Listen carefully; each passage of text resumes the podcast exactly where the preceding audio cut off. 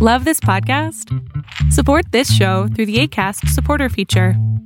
It's up to you how much you give, and there's no regular commitment. Just click the link in the show description to support now. 9, 12, 10, 28, 2, 23.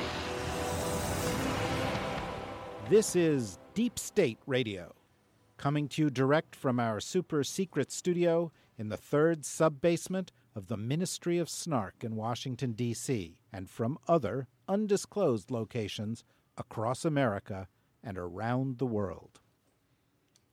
Hey, it's David Rothkopf. It's uh, Thursday when we tape this uh, episode. Uh, we are at our super secret New York studio on MacDougal Street. Very cool happening location, uh, which is appropriate given this podcast. I am joined in the studio today by Kate Brannen of Just Security. Hi, Kate. Hi, David. Um, who um, uh, actually is the first connection we ever had with Just Security because Kate used to work at FP. And then went over there, and then I watched as as things prospered. Of course, every Thursday we also have her uh, colleague, the co-editor, Just Security, Ryan Goodman. Hi, Ryan. Where are you? You're in hiding. You're at a secret location. A very secret location in Brooklyn, New York. Yeah. Well, that's you know that's that's also very hip.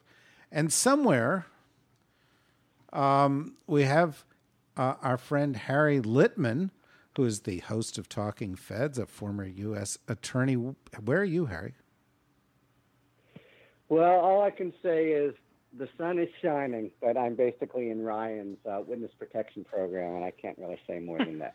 Oh, I didn't know you had one of those, Ryan. I talked to you about that after the uh, podcast. Um, If you I- have to ask. I, well, I, well, yeah, that's a good point.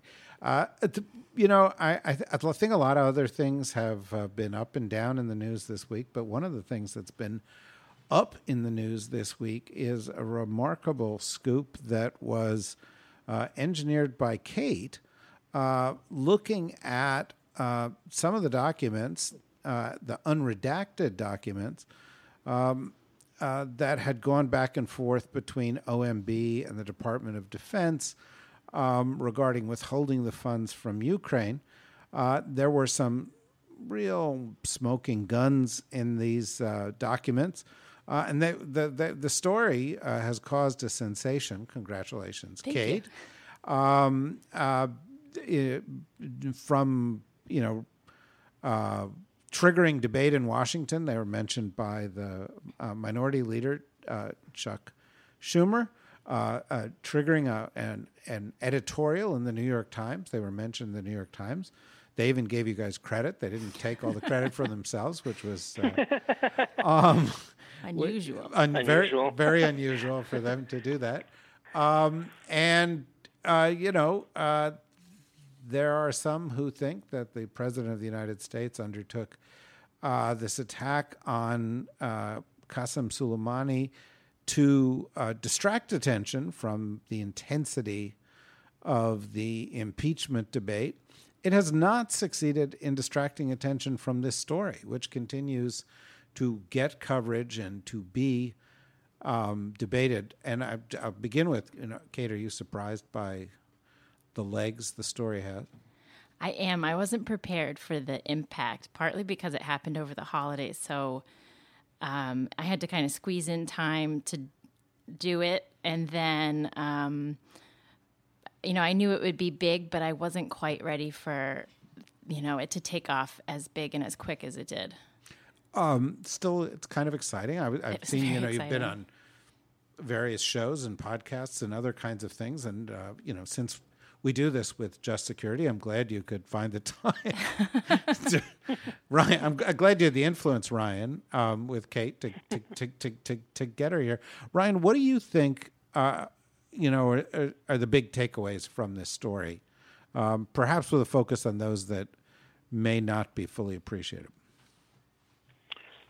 Sure. Um, I think the one big takeaway is that the emails point the finger directly at Trump, and they demonstrate what absent from the White House pushback. That the way uh, Mike Carpenter um, put it on Twitter, and he had served in the DoD, uh, having the Ukraine file, um, was that the OM was that the Pentagon was raising the legal concerns with OMB, saying we can't hold the aid and we have to spend it now, otherwise we'll not be able to send all the funds to Ukraine by the end of the fiscal year uh, under the law. And the only response back from OMB was um, clear direction from POTUS to continue to hold. Um, in other words, whatever your legal argument is, the president says do it, um, and not even a, any kind of a legal answer on the other side. So I think that really kind of bring something new to the table as well as hard evidence uh, that was a little bit already on the table, but now we have in emails uh, directly pointing the finger at Trump. I think that's one big part of it, and then the second big part of it is, in some sense, the cover-up. Um, that the emails demonstrate time and again uh, that OMB and especially OMB's general counsel and uh, their lawyers are misleading the public, misrepresenting um, what's going on, both in terms of the internal process of that there was this real serious concern that the funds would not be able to go out the door, and um, that there was uh, a real fissure between the White House and the Pentagon. And that's evident from the emails because the uh, comptroller at DOD is basically saying, or not basically, she's saying um, that things like the talking points that are coming out of OMB are, quote unquote, just not accurate, end quote, to respond to the Politico story that broke the, that broke the news that, the, that there was such a hold. She says that the general counsel is consistently um, misconstruing um, the internal process uh, in terms of the, these uh, legal holds. And uh, that she basically is a, a, kind of a whistleblower in that the OMB comes off looking quite bad. And then the, the last part of that is that if you add that all up and then look at the OMB's final hour letter that they sent just on the eve of the House Judiciary Committee vote on the articles of impeachment, it seems to include false statements, um, including the idea that there was no uh, daylight or discrepancy between um, OMB and the Pentagon over the threat to the ability to get the funds to Ukraine. So I think that's another piece of this that will still have legs in addition to what we've already seen people focus on. Well, I think one other, and, and I'll come to you in a second, Harry, but I want to just sort of finish rounding out their sort of fleshing fleshing out of the the scoop, uh, and then go to your question about consequences. But but Kate, another thing that is, is is striking is what was redacted. Yeah, and it gets to what yeah. Ryan's talking about cover up. I think, and I, if I'm to guess, kind of why the story was as, you know, had as much um, power as it did was it showed um, what the administration is trying to hide. And I think it sort of gave readers the ability to take that back from them. You know, it lifted the veil on what they'd blacked out. And everything they'd blacked out, you know, I got these emails and it was 146 pages of emails. First, I had to um, put them in chronological order, and then I had to read through and understand what they said. And then I had to go to the redacted copies, which were online. They'd been given to the Center for Public Integrity under court order and go through each you know thing that I was reading and going, wait, did this ever originally see the light of day? No, that was blacked out, and it quickly became clear that it was everything embarrassing or incriminating to the point where um, only one person's side of the exchange was being blacked out. So it would be McCusker saying, uh, by the way, have you started impoundment paperwork? Meaning the paperwork um, to address the fact that we're going to lose this money at the end of the year and violate the Impoundment Control Act. That was uh, blacked out. And then Duffy's response saying, No, that's not on my radar. We could read that. And then McCusker saying, Yeah, the legal teams brought it up last week, blacked out. And so the idea that this was, you know, redacted for any other reason other than it's the worst stuff and um, it's the very stuff that they're trying to hide. Um, so yeah, and it speaks directly too to the um, article of impeachment about obstruction, which I think is what House leadership and um, Senator Schumer seized on as well. So one of the things, Harry, that has come out of all of this is people have been um, uh, metaphorically at least, patting Nancy Pelosi on the back and saying, withholding the articles of impeachment has made a lot of sense because the story has now moved forward since um, uh, the impeachment articles were voted. Here we now know something more. We also know that um, uh, John Bolton has said he would uh, be willing to testify to the Senate. Um, I didn't really understand that's the way the law worked, and that you could ignore the subpoenas you don't want to go to, and that you could, you know, pick your venues that way. But apparently, John Bolton is extremely um, powerful and all-knowing, and and has these kind of options available to him um, without like maybe he would just answer questions from the Republican senators. well, we'll see. We'll see how that works, right? He might, um, but uh, uh, uh, that you know has also suggested that now, you know this is a different situation than it was before Kate broke this story, before John Bolton um, uh, made made this statement, and you know I guess the, the the big question now is has Nancy Pelosi held on to these articles long enough? Uh, she today, the day we are recording this, said, uh, I'll hand them over when I'm good and ready. Um, uh, but some of the people who said hold on to them are starting to say, uh, nah, I think we've gained all the benefit we can out of this. Let's move forward, including uh, one of our, our, our sometimes guest, Larry Tribe. So, where, where do you come out on all that, Harry? Okay. Well, um, first, I just want to say I, I, agree with everything Kate and Ryan said, and, and, especially joining with the kudos for the remarkable writing.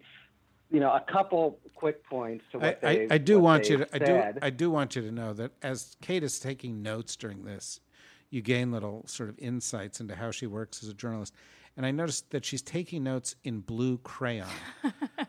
um, with little stars and smiley faces. yeah, faces. No, I don't. Uh, uh, it's all I had in my bag, which speaks to, to add that I think are, are important here. First, on the redactions point that she just made, it's a startling uh, feature of this because what it means is that the sort of political rot, and we're talking not simply about over aggressive or promiscuous redactions, but really deceptive redactions, redactions that, that, that any the person doing the redacting had to understand would have left a um, misleading impression.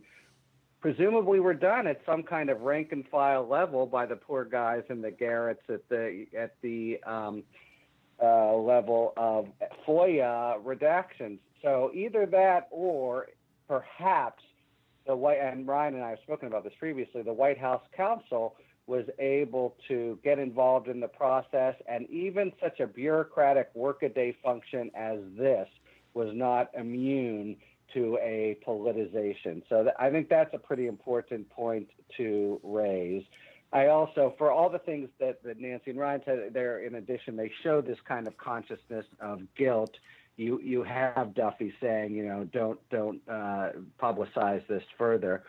And then finally, this is going to be really big going forward. It's the power of documents. Uh, you know, Bolton might or might not testify, and if he does, he might or might not go south. He is he's squirrely, he's imperious. But these documents, we get them so rarely, and they're so powerful. You read this stuff on the page, and you know, from a prosecutor's standpoint, documents don't go south on you. You can really see the fight between OMB and DOD, you can really see who's the bad guys and who's the good guys, and it really should um, stiffen the spine of the Democrats to say we don't just want Mulvaney and Bolton to raise their right hands. We want the documents that are associated with it. On the Pelosi point, I mean we've heard we've heard actually conflicting things even today, where you do have some people who I think are getting nervous and thinking we've secured enough. They surely haven't, because at the end of this process, they lose all leverage, and it's you know in the lair of Mitch McConnell to do with as he will. And I think he's basically snookered the um, the the three so-called moderates, you know, uh, uh, Romney and and um, uh, Murkowski and Collins, into thinking that this is just as they did with Clinton. It's not in the Clinton case. All those people who testified again had testified already. But eh, moreover, if they were to then say after introductory arguments, okay, we can close up shop now, you know, it's the exact opposite of when you close up shop. You close up shop when there's no more evidence to hear. So I think there's, you know, pressure within Pelosi's caucus. You know, give me there are some people who are campaigning who are going to be taking heat on this. On the other hand, as you say, the polling suggests she hasn't paid a price for it yet. 70% of the public still seem to want at least some more testimony. So we'll see. But um, the the latest indications I thought were that she was, you know, she did say sooner rather than later. And if it goes several more weeks, it's just not sooner anymore, and her credibility becomes somewhat on the line. Do you have a view on this, uh, Ryan? Um, I, I agree with everything that um, Harry said. I think that um, I mean it's interesting. You know, just in the last hour, um, Adam Schiff said that "quote unquote" there's nothing to be gained from uh, trying to get Bolton to testify in the House. Um, so it looks like this is it, cut, it cuts off that angle as well. I have a question Um, though, and it because looks li- I was going to say if Bolton, you know, if McConnell doesn't allow Bolton to come testify, surely then the House would subpoena him. But challenges in court would follow from the president in a way that they can't now follow in the Senate because it's textually committed to the, the Senate. So I think they still have an ability to tie things up. Presumably that penny has now dropped for Schiff and, and Pelosi. But you know, you're you're he'll look bad, but the White House won't. Of course, they'll take the political heat for doing the delay in that at that point. Okay.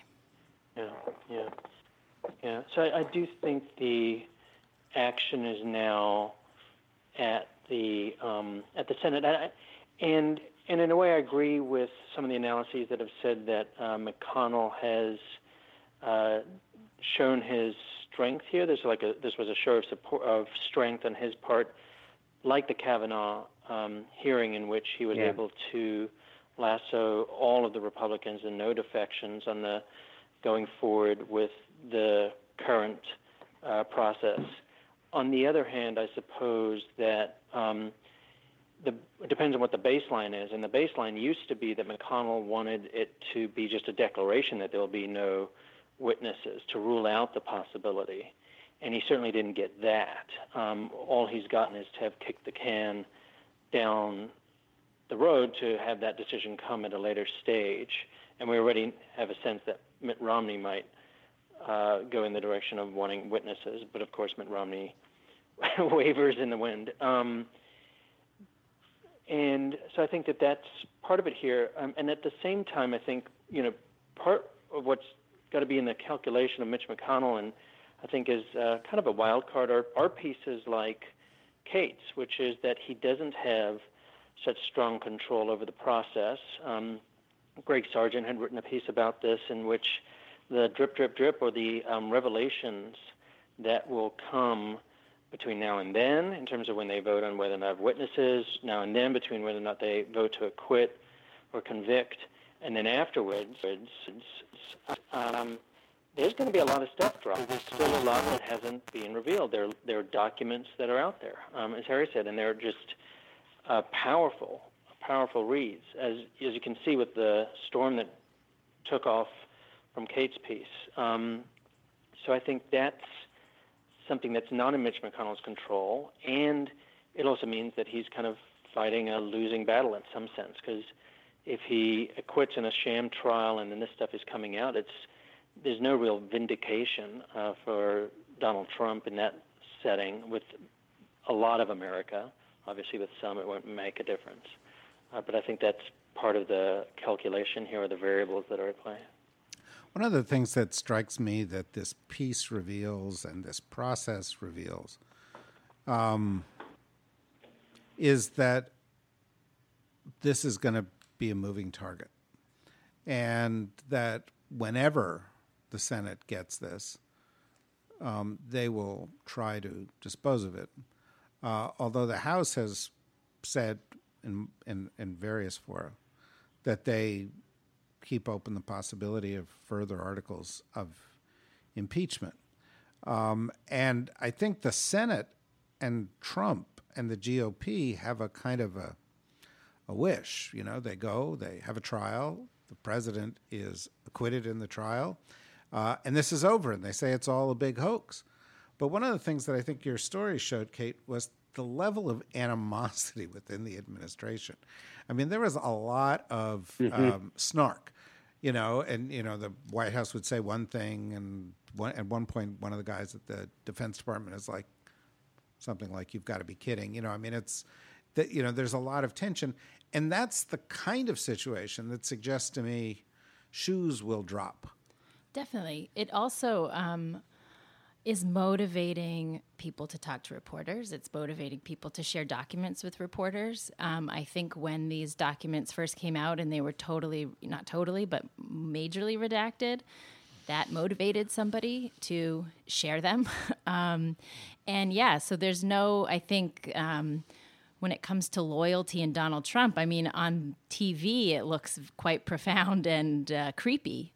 But behind the scenes, um, the administration is like roiling with tension and um, people getting thrown under the bus. And I mean, even Bolton himself clearly has some kind of, I mean, he has a story to tell because he was in the room and had the conversations about. Um, about the Ukraine aid, but he also, you know, Trump said he fired him when actually Bolton says he resigned. I mean, there are all kinds of animosities and grudges uh, that are motivating people and will continue to.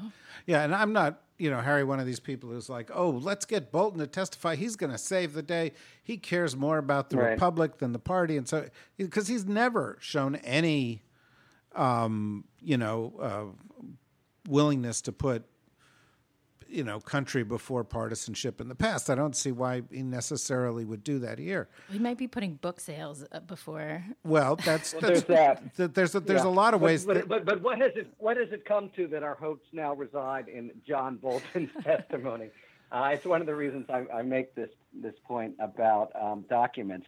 But Kate Shirley, right? I mean, anonymous says he or she will reveal himself before the election. You know, it, it, it, it's a high level of, of snark in that in that administration. But will it come out in time to be part of the the you know political judgment that the Senate is implicitly saying should supersede any kind of actual impeachment action. Leave it to the voters. Well, the voters should be informed in that case.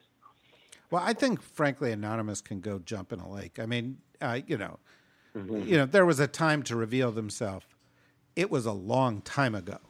Um, there are other people who may come out of the woodwork, and I think what I was getting at, Harry, in, in, in my question is, you know, there is a strategy that that they can put this behind them, but it seems unlikely in this kind of situation that they can put it behind them. And it's not just documents, it's other people and it's other developments. And I think one of the risks that people talk about that the Republican majority runs in the Senate is that they don't have real trial, they don't have real witnesses, they uh, acquit the president, and more information comes out that would have led to a different outcome, perhaps. And their their the, the, the, the craven nature of their cover up, which is craven and a cover up, looks that much worse as they approach election day. And I, you know, it seems to me that th- that, that that the risk of that in the era of Trump is is infinitely high, is it not? I don't know. I certainly would have said that, but but then have you know um, experienced several junctures where you would have thought it would have you know come home to to really clobber him, and it hasn't. Look, let's start with the facts.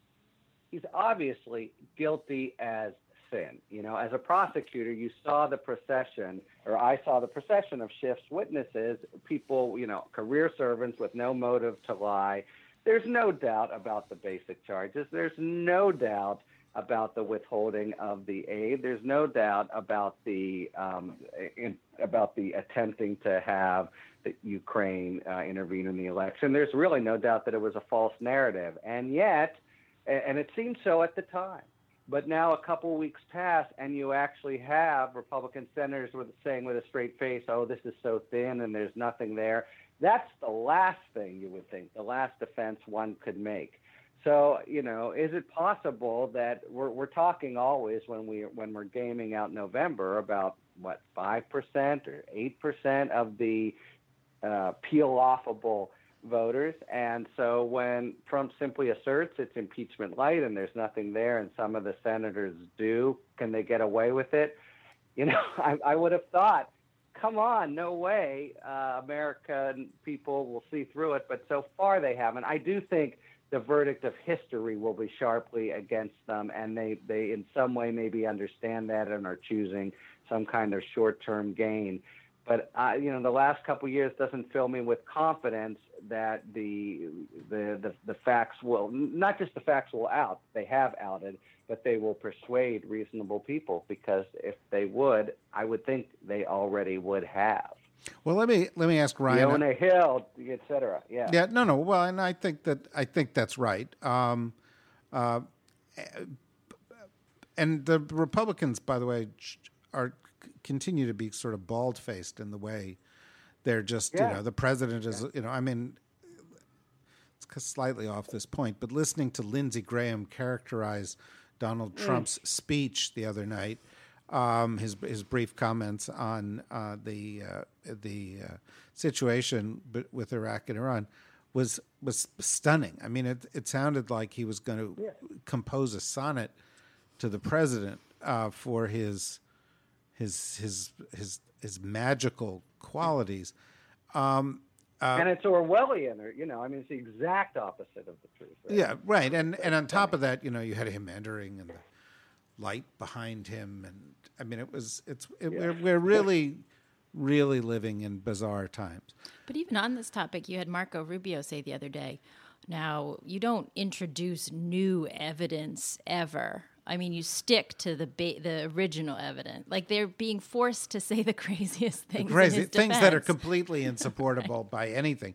But so so Ryan, you know, one of the questions that arises, to, you know, in the in the context of all of that is what happens, you know, w- you know, when they are revealed um, to have covered up. But but uh, there's a legal question that goes with that. You know, I mean, somebody made the decision to cover up these parts of these memos that were incriminating. Who? How high up did that go? Uh, the, the, the New York Bar Association today became the latest to uh, call for an investigation into the Attorney General, saying he doesn't play fair. And of course, you know, the oldest um, cliche in Washington is it's not the crime, it's the cover up. Um, and what is apparent now is the cover up is ongoing, which means that new crimes are being committed all the time. And that that creates certain legal liability too, if not for the president, then people around the president. Is he immune from that because the Senate Majority Leader will protect him and the Attorney General will protect him? Or is there a compounding risk that's associated with compounding cover up? Um, yeah, so I, think that I mean, there's one big problem, which is the ability of the public to understand or break th- for information to break through to the public. It's not necessarily the ability to understand, but just the information ecosystem um, about how the obstruction is taking place, almost in broad daylight. Um, and I, I mean, I think that the only real repercussions here seem like they will be um, after this administration is over, and that people might need to start evaluating their liability as the clock ticks down towards uh, November, and um, there's no certainty that this administration will get a renewal uh, for another four years, and then um, all bets are off in, in the sense of um, SDNY. I think currently, um, Harry might disagree with me on this, but I, I think there's reason to think that they have been um, uh, constrained um, under Barr, even though they're generally thought to have had a more independent um, basis for their actions. And I think, uh, you know, people like Giuliani and others who are within that jurisdiction, um, and then who are their associates, who are their associates, as well as, you know, this other question where people in office are engaged in uh, potential criminal cover ups or obstruction of Congress and the like. I think some of that um, might get real um, later on, though. Uh, so it's that kind of a variable or it's uh, contingent um, on that. Um, yeah. Could I add one quick thing to that? Certainly. Okay, so look, in a different Department of Justice, Michael Duffy already would have had to lawyer up, as would many people. Think about Watergate, even think about Whitewater. You do you you do these you, you lie to Congress or otherwise criminal possible activity comes to light. There's the Department of Justice behind you that is opening criminal investigations, as indeed it would have done. It, it's still a big puzzle why it didn't do when it received the whistleblower complaint here, which obviously outlined crimes against people other than Trump. There's this, you know, very effective kind of pincer movement where where people are are pressured to tell the truth. There there is a little bit of a dynamic where a, a certain witness can bollocks up uh, a prosecution by talking to the Senate. That's sort of an inside baseball point. But here, that's 100% missing because Bill Barr's Justice Department will do nothing to any of these people. So there's no essential pressure. Sondland obviously was squirrely and probably committed perjury, but that's the end of it. In a different administration, however, he'd be under investigation. And Ryan's right, there could be repercussions in the next administration, but they'll be very tempered, I think, by the whole kind of some kind of political calculus and and a general thrust, not 100%, but a general thrust to let's put this behind us. It'll feel very different. But what's really missing here is the pressure of the Department of Justice and the FBI to come in and do an investigation when it looks like criminal activity has been brought to light by the by the legislature. Well, that's you know daunting. Uh, I have to say, as, yeah, a, as, a, yeah. as, a, as, a, as a personal view, um, I think yeah. that if the, the the, the president and, and Barr and Connell and others get away with the behavior that they've undertaken in this matter, um, as perhaps they may get away with the issues associated with the Mueller matter, uh, it sets a terrible precedent going forward. Uh, yes. Uh, but but but you know, Kate, um, you know, Harry tangentially uh, and, and and Ryan both touched upon something else which is in the offing, and that is the Senate can go and do what it does. Nancy Pelosi will hand them the articles sometime. They will have a trial sometime. Um, they are prepared for outrage. It is, you know, it's it's not. It doesn't seem highly likely that this will be a fulsome hearing of the facts, right? But even with Barr's thumb on the scale. Something's going on with Giuliani. I was just thinking that. Yeah. And and these other guys, and th- there may be through that and through other mechanisms and in other venues ways that these facts will be brought to light yeah. in other fora. I mean, do you, do do you agree with that? And what what could we look for in that front? Yes.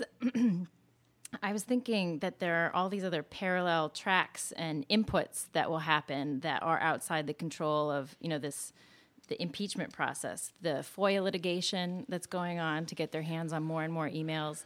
Um, after my story broke, uh, there are these emails between Mike Duffy and Robert Blair, who's Mick Mulvaney's um, chief of staff in the chief of staff's office. Um, and they're all OMB officials. You know, Mulvaney used to be the director of OMB, and Robert Blair used to have Mike Duffy's job overseeing national security programs. So they're all close from working together before. And so these emails between Duffy and Blair. Um, the New York Times has sued for them, and the government, after my story broke, said not only are we not going to release them um, redacted. We're not going to release them at all. And so the New York Times is going to continue its pursuit of those um, in court. And, you know, there are a lot of other FOIA lawsuits like that. Um, you've got Lev Parnas, Giuliani's henchman, speaking to the House Intelligence Committee. So you have all these. Um, and I was even remembering, like, isn't there a second whistleblower? Like, there are all these other sort of things percolating out there that are going to pop up at uncontrollable, unpredictable times for the White House, for for Mitch McConnell, um, that are going to have, uh, if not an impact on the impeachment proceeding, an impact on the presidency and his, you know, chance for reelection. Yeah, and, and you you haven't even gotten into the the cases that don't pertain to this case. Right, and I've also left out the fact that Donald Trump will continue to have scandals of all kinds. Um, he might publicly ask China to interfere in the election again. You know, like or privately. Who knows? Um, so Well, and also, you know, Jean Carroll's lawsuit against Exactly. him. With the, they tried to get that thrown out today, and they, they the federal judge said no. So you know these other these other things are out there. absolutely, and Supreme Court cases. Yeah. yeah, uh, right. McGahn, the tax releases. You know, all this stuff is brewing. So so let me shift the the, the, the, the, the focus a little bit, although it pertains to this. Um, Ryan, another thing that you folks have done a great job with uh, at Just Security recently is addressing the question, uh, and you particularly have done a great job with, is addressing the question about the legality of the president of the United States um, just bumping off foreign leaders whenever he wants to, and and and um, and uh, you've raised some important questions here. Uh, and I think they're important in a couple of contexts. And the one is just the facts of this this Soleimani case.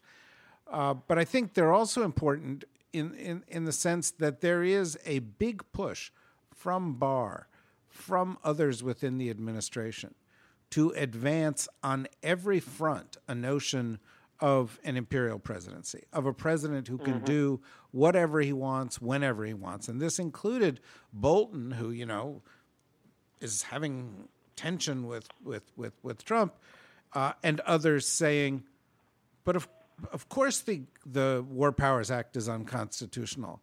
How could you possibly give Congress the authority to control foreign policy over the president, uh, ignoring the Constitution and how the Constitution specifically gives the power to declare war to the Congress.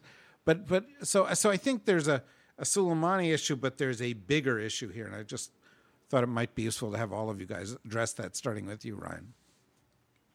Sure. So, um, the most remarkable, I mean, some of the most remarkable, there's so many astonishing things about the Soleimani um, operation, is that there really is no congressional authority that would allow the president to do that. Um, and it looks based on the facts that there was no imminence to whatever was the threat, which also seems to be no specific threat, uh, for them to take the action that they did. And so it is just one of these scenarios in which they must, according to our Constitution, go to Congress to get Congress and, them, and the, the people's representatives to determine whether or not they think it's a good idea to initiate uh, such an act of war. And the other part of it is that you know the constitutional analysis on that question is about the potential escalatory effect of the military action, and who could think of a more potentially escalatory situation other than a nuclear-armed Iran or like a nuclear-armed state like Russia being the adversary in the situation. So it's just an astonishing, sickening affront to the constitutional system of how we as a country determine whether or not we're going to war um, or going to take and, and engage in an act of war or such a provocative act that it's likely to escalate into an all-out war uh, of a regional nature um, as well. So I think that's partly what's going on here. And then lo and behold, it's so audacious on their part that when they do the closed-door briefings, the senior cabinet officials uh, do a closed-door briefing with Congress just yesterday. It's so um, devastating in terms of some con- members of Congress actually finally waking up to understand what is really meant by this imperial presidency, which is uh, Republican Senator Mike Lee, for example, saying, um, sounding the alarms and saying uh, to the Washington Post, Greg Sargent, saying to NPR this morning that one of the things that happened in the meeting is that they, a senator, a colleague of his, said to the senior officials, um, what if uh, the president of the United States, President Trump, wanted to take out uh, the supreme leader of Iran, um, Khomeini and just decided I'm going to assassinate him. Do you need congressional authority for that? Because it's an obvious question. It's like the absurd question. The answer to that is, of course, we need congressional authority. And instead, they wouldn't answer. And he just thought that it just blew his mind. Um, that so, such as it really, is. Yeah, that they're like reserving the option that they don't have to say that they need congressional authority. So uh, that is the that's really where we're at, and I, and, and it's productive to have seen this uh, tweet by John Bolton saying the War Powers Resolution is unconstitutional. It's it's taking the mask off at the very minimum. So maybe we'll get some more bipartisan movement here and pushback. It's quite a redefinition of the presidency that's going on here, Harry. And again, it's one of the reasons that I think you know whatever happens in the impeachment trial, there are other bigger fish to fry. Uh, and that is, you know, if you look at the Trump presidency and the case they're making, you're saying a president can't be indicted. You're saying that the president, uh, because he's the head of the executive branch, has the sole ability to, to determine um, whether uh, the, anything that the president does is guilty. The president can determine whether or not to provide materials to Congress and can determine when not to cooperate with Congress and when what Congress is doing is um, um, permissible or or not permissible. The president has the sole authority to uh, declare war and to conduct foreign policy. The president can determine when he wants to provide information uh, to the Congress essential to its uh, uh purse strings activities, ranging from his taxes to, as recently as today, uh, information about his golfing uh, expeditions, which they've now said that they do not wish to provide till after the election. If this goes unchallenged, Donald Trump will have done more to rewrite the Constitution and expand the powers of the presidency than anybody in U.S. history.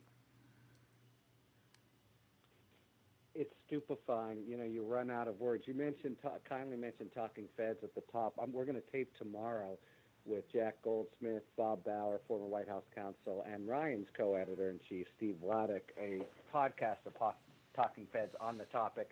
Has the presidency grown too powerful for the Constitution? It's it's a you know a point that the that this administration properly raises. Um, look, Ryan and Kate, uh, you know, I definitely defer to them in their knowledge of the kind of, you know, nuances of the national security problems. But let me make two sort of nerdy constitutional points. The, the first is the way these things often go in modern times is the president will do something precipitous or feels that he or she needs to, and then Congress will endorse it. And that matters all the time because there's a canonical Supreme Court opinion that basically says there are three paradigms one where Congress has approved, one where it's done nothing, and one where it's disapproved. And here we have the concrete possibility that it, that the original action was taken where, with no approval, and that there may even be now a subsequent disapproval, and that would really test, you know, that that proposition. The second thing, it's very kind of tangential, but they're going to make a very tricky argument on imminence, which is going to be um, going to sound completely counterintuitive, but the idea is if, if somebody means to do the U.S. harm, and this is sort of last clear shot at him because he may, you know, go undercover, and you never know if you'll get him uh, again, that will qualify for imminence. Query whether an executive power friendly judiciary up to the Supreme Court will embrace that kind of you know, rewriting of the word um, uh, imminence. But the your your basic point, you know, we've we run out of adjectives, at, but at each turn, it's like, are you are you kidding? You know, I feel like my steam comes out of my ears, and then and then they do it again and again, and and and and it's a theme across so many areas, as, as you say. It is what really is on the line with with the judgment about impeachment and the general judgment about the Trump administration. It's you know, do constitutional norms mean anything? That's not a not a trivial question. One of the unfortunate realities of, of Washington is that when precedents are set, um, even those in the other party who expressed outrage at the precedents, uh, if they think they can use them to their advantage, employ them later on. Uh, totally. oh, Clinton did so and so, so you know that's not impeachable.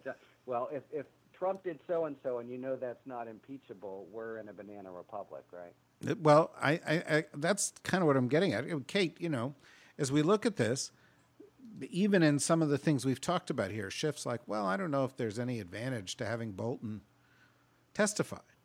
Well, there is an advantage if if the Senate doesn't have him testify, and, and one of the advantages is we'll learn the truth. And that the, the House of Representatives has a constitutional oversight responsibility in addition to its impeachment responsibility. And there's a whole, you know, debate within the heart of the Democratic Party about how far do you go? How many articles of impeachment? What about the Mueller report? And in almost every turn, the Democrats have demurred, gone slow, gone small.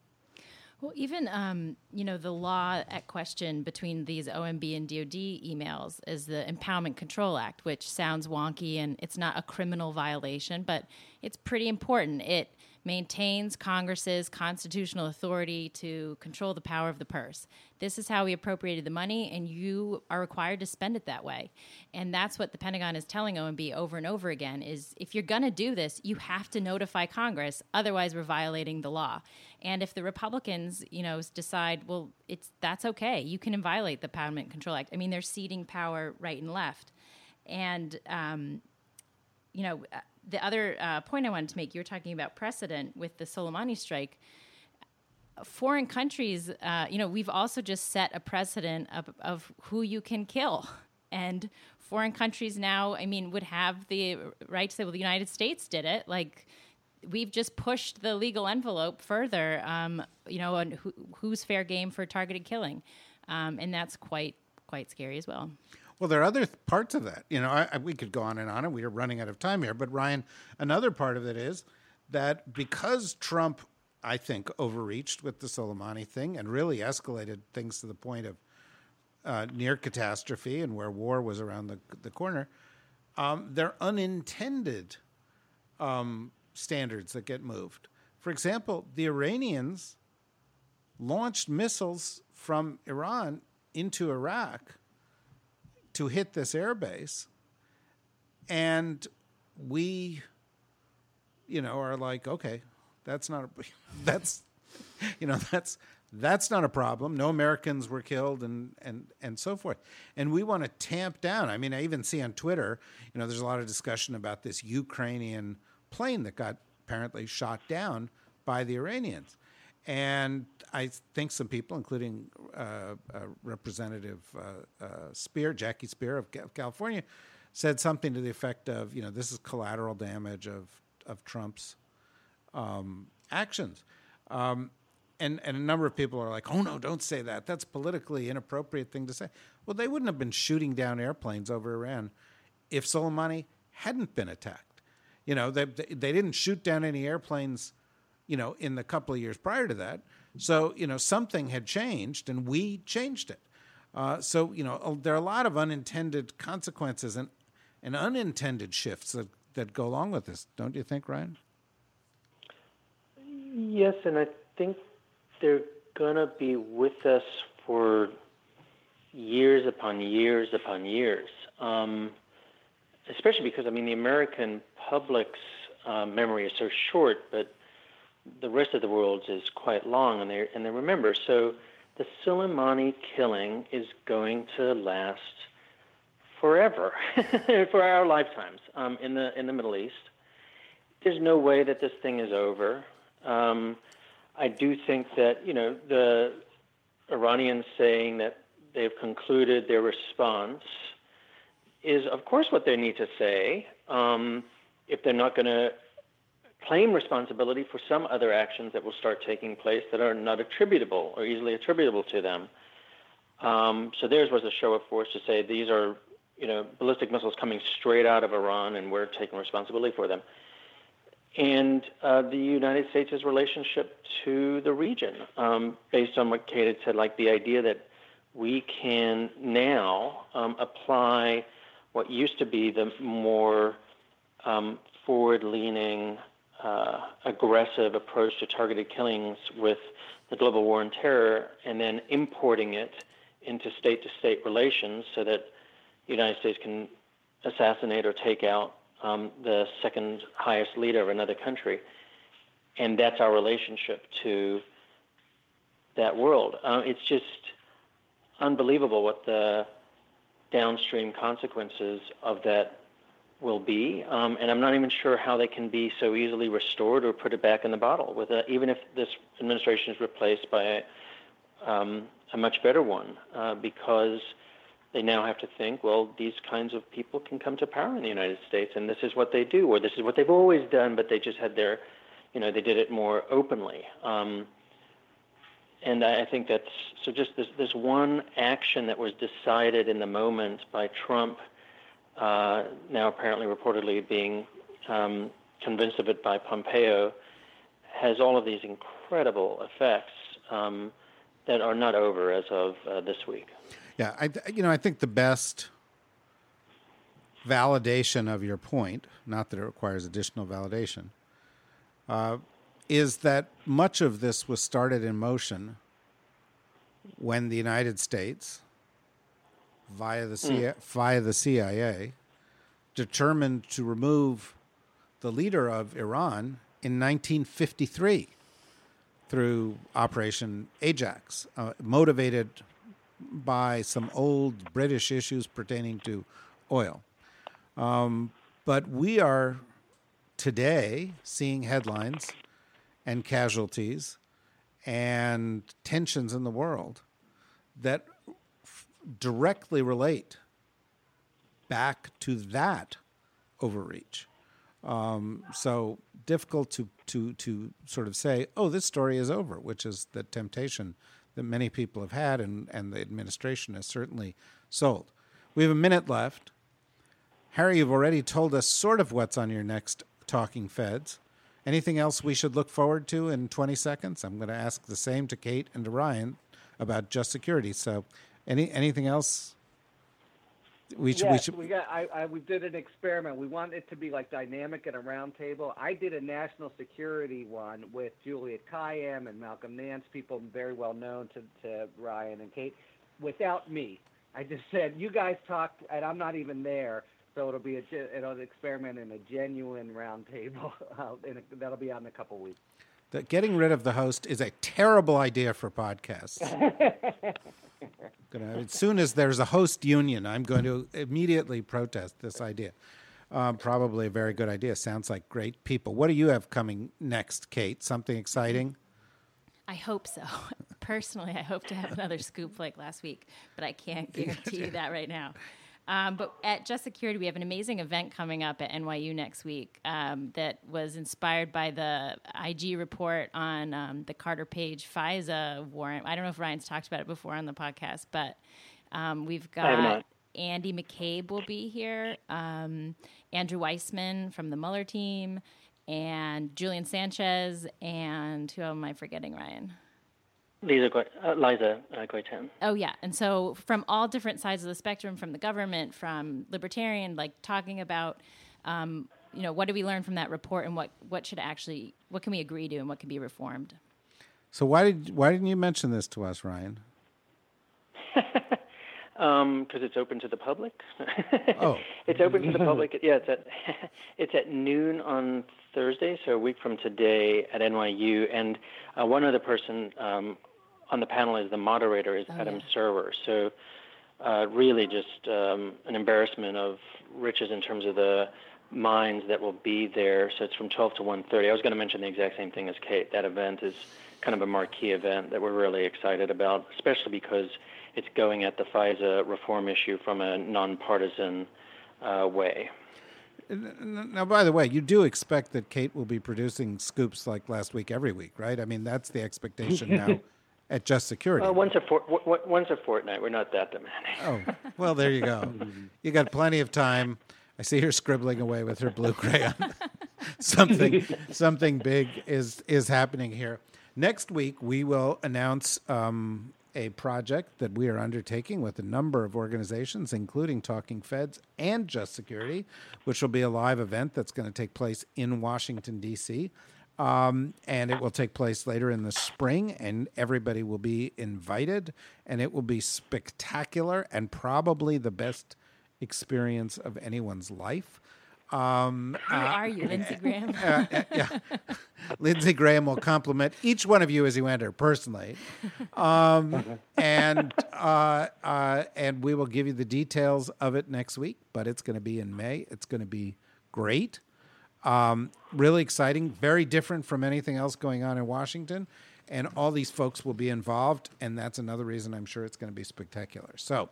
Tune in next week. Find out how you, as a listener to this podcast, or uh, you'll, you'll, have the same opportunity through Harry's podcast and a few others, will be able to get uh, the first seats and the limited number of seats there and uh, better price and everything else. So it's all real exciting. And if you want more information on what we're doing, go to the DSRnetwork.com, uh, go to Just Security. Uh, go to Talking Feds. Uh, you will get more of the great insights you've gotten today. Um, for now, let me say thank you very much and congratulations, Kate. Uh, thank you, Ryan, as ever. Thank you, Harry. Come back soon. Um, and good luck at, at your event next week. Thank you. Bye bye. Thank you. Bye. Bye bye. Thanks so much.